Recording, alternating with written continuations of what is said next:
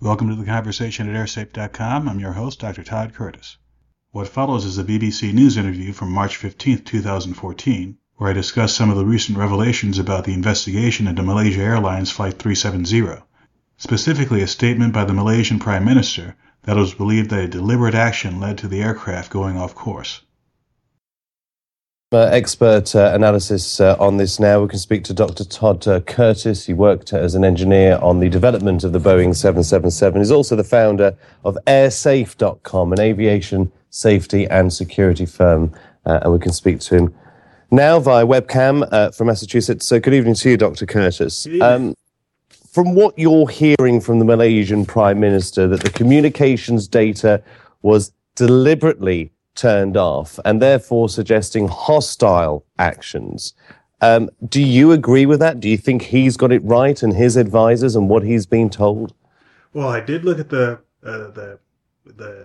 wording very carefully on the Prime Minister's statement, and he said a phrase I totally agree with, a deliberate action, which leaves open the possibility that there was some hostile intent, but also the possibility that the crew was doing what they thought was in the best interest of saving the aircraft from who knows what kind of problem they may have had on board. But certainly, we can't discount the possibility that something other than a hijacking or commandeering of the aircraft is taking place. Well, there's other facts, aren't there, that lead you towards that speculation that it was a terrorist attack because the plane's missing. We haven't heard from the pilot or the crew, and we can't find them. Presumably, if something was going wrong on that plane and he shut down the system, he would have got in touch with air traffic support at some point. The plane is missing. Does that lead you to believe that if it was some kind of malfunction, it was just part of something that presumably ended up being more catastrophic?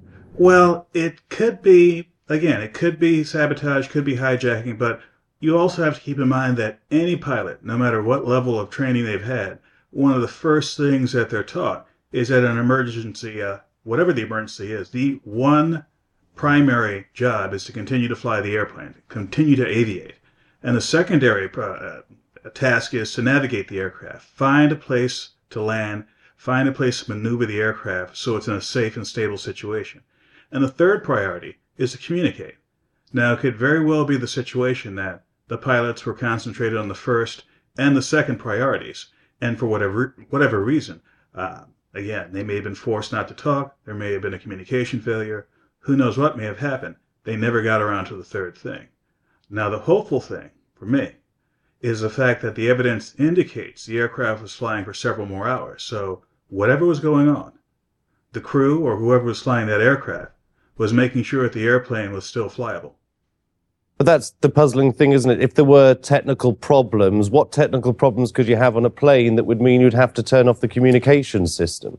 Well, one of those technical problems could be a failure either of the communication system or a cascading major set of failures within the aircraft, whereby either ancillary systems were being taken offline because of damage, or perhaps the crew was doing the prudent actions they thought were necessary to save the aircraft. Those prudent actions could include shutting down systems, circumventing power around certain systems, and basically focusing on the critical systems that keep the airplane flying, and perhaps neglecting or turning off those systems that were not going to save them.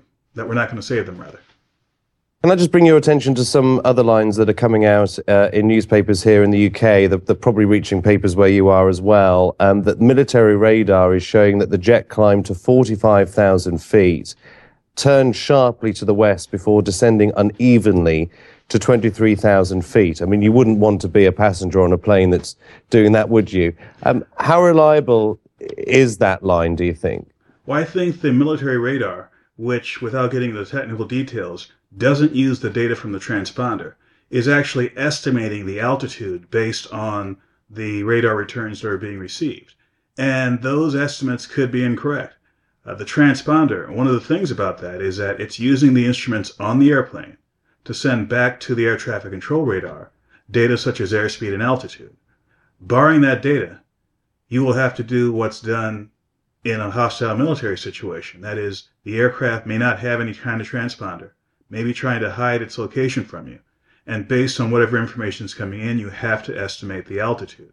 Now, I should also hasten to add that The 777 has a service ceiling of roughly 43,000 feet, which means although the aircraft may physically be able to fly above that altitude, Boeing and the certification authority, the FAA, certified that the airplane can be safely flown up to 43,000 feet pressure altitude. So to say that this was at 45,000 feet, that might be true. But if it were true, then whoever was flying the plane in a regime that may not have been safe. And if you were a passenger on board a plane doing that kind of maneuver, what would you be going through? What would be happening to you? Well, assuming that all the systems of the aircraft were operating normally, you may not see anything out of the ordinary. That is, obviously the airplane is above its service ceiling, but so long as the cabin was pressurized correctly, so long as there weren't any unusual maneuvers going on, the passengers may not even notice this. But it said it descended unevenly. That could cause you problems as a passenger. That could be a pretty unenjoyable situation to be in. I mean, of course, this is all speculation. We're just trying to put what pieces of evidence and developments we have together. Well, I don't think the numbers that were mentioned by the various authorities were speculation. I think those were the actual numbers based on our calculations. But again, I have to stress that when you're using a military-type radar that's not using the transponder data, any altitude information you get, or even altitude change information, is going to be computed. It's going to be implied. It may not be what actually happened on the aircraft. Just briefly, why are we only getting these developments now? Why do you think it's taking so long for this data to come out publicly? Well, I think there are two things that are going on here. First, the data that's coming in is coming from several different sources. Sources that don't necessarily provide real-time data to air traffic control authorities. For example, the Inmarsat company, which has the satellite system for communicating with the ACARS system, which may have been mentioned earlier in your broadcast, which was getting the information from the engines. Normally, that information is sent back to the airline, the engine company, the manufacturer, and it's not necessarily shared with air traffic control. So it doesn't surprise me that it took days for that information to come out. Also, go ahead, please. Sorry to interject, but just based on your instinct, and we've had various answers to this question tonight, but on your experience and your initial instincts, what do you think has happened to this plane? I think one of three things happened, and I mentioned them in passing before. One, this was a hijacking. That is, someone other than the flight crew commandeered the aircraft, took it over, and either forced the pilots to fly somewhere or took over flying duties themselves. The second option is the flight crew or someone else with very close knowledge of the aircraft and access to the airplane took control of the aircraft for their own purposes to fly it somewhere. And the third option, I think, is the crew was doing what was necessary to deal with an emergency situation. Although their actions may seem unusual and inexplicable, in an emergency situation, especially a dire one, for which there are no emergency procedures, a flight crew has to exercise some initiative and some creativity. That could be what we're seeing here. And again, without data from the airplane, without recovering the aircraft, wherever it may be, without talking to any passengers or crew, should any of them have survived, it'll be difficult to impossible to determine which of those three options actually happened. Dr. Curtis, many thanks for your time this evening. Thank you. Well, thanks for having me.